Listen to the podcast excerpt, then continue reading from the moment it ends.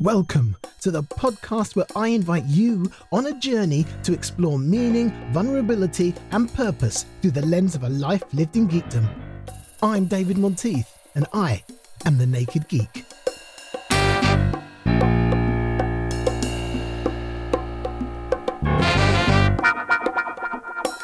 So, welcome to episode one of The Naked Geek. I am David Monteith, the Naked Geek himself, and welcome to my boudoir. Now, a while back, um, when I first started this podcast, well over, I mean, like nine years ago, and uh, eventually, you know, I only got to five episodes, but I'm going to do more this time.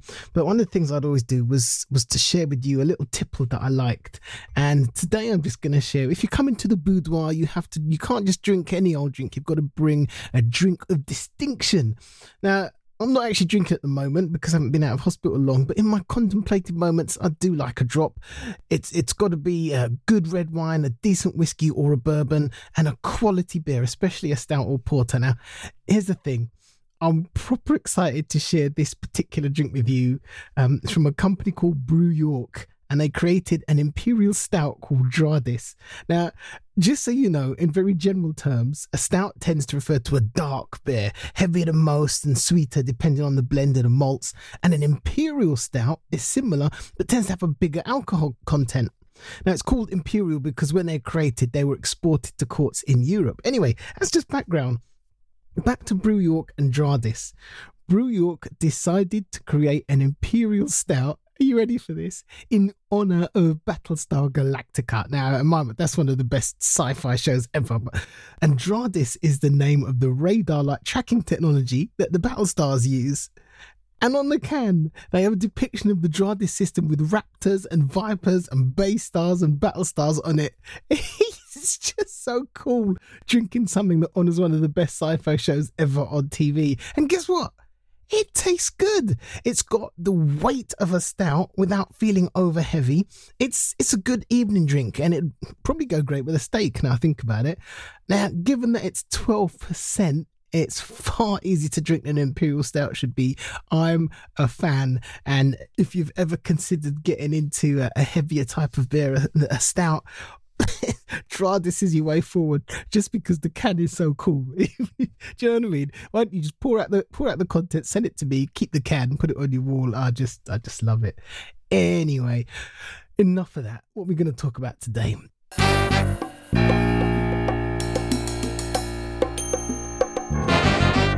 So I was recently hospitalized with COVID and I had some very scary moments moments of mental disassociation, confusion, some mild hallucinations, two solid weeks of oxygen, being just moments away at some points from intensive care and intubation.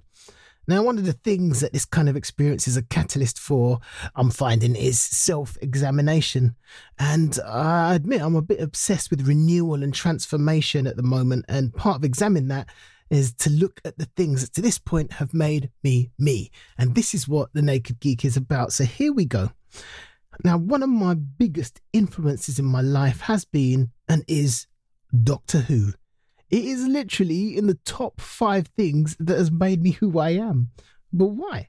I had to ask, what is it about being about traveling around in a police box that has shaped me? Now, first off, I am so used to people rolling their eyes when I mention Doctor Who, even in this new era of its supposed coolness, which it definitely wasn't when I was a kid.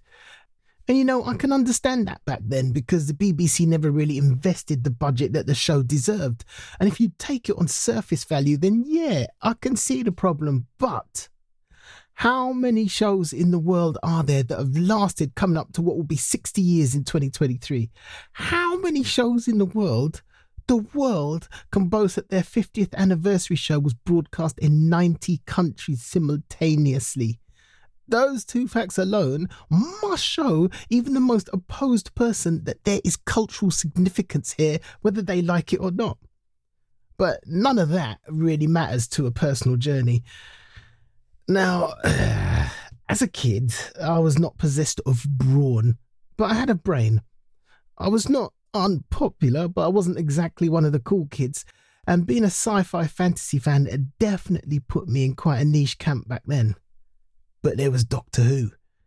My brain was enticed by the concept of dimensional transcendence, something bigger on the inside than the outside. I mean, what? I was entranced by the thought of being able to go back in time and perhaps meet my great great great grandfather who bought his way out of slavery, or the chance to go forward in time to see what gadgets my great great grandchildren might be playing with, or to explore the universe and try to understand concepts that I couldn't conceive of and meet beings that I couldn't possibly imagine. Do you begin to understand? It was giving my mind permission to fly, to break the bounds of the drudgery of everyday school. There are literally no limits with Doctor Who. Doctor Who is literally every genre of story possible. But it wasn't any of that. It was the Doctor themselves.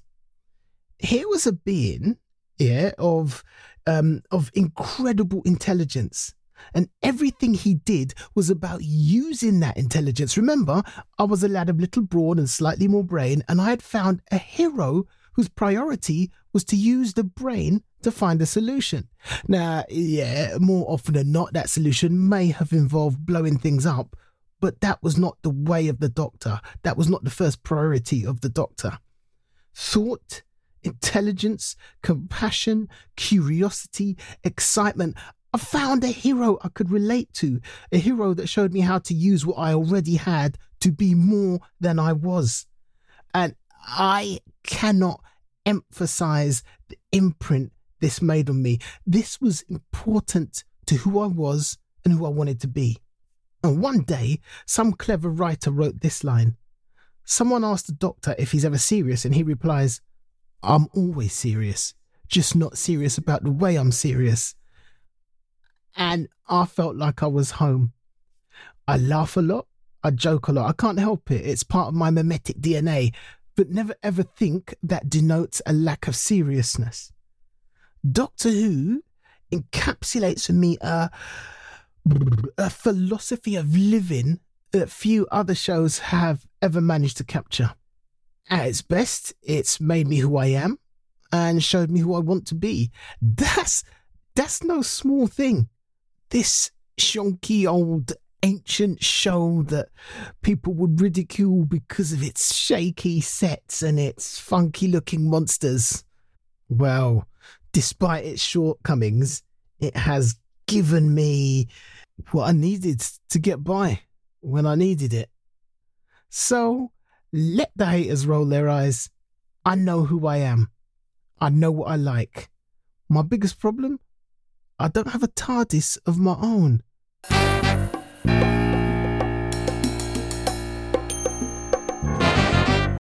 So, this isn't just my journey.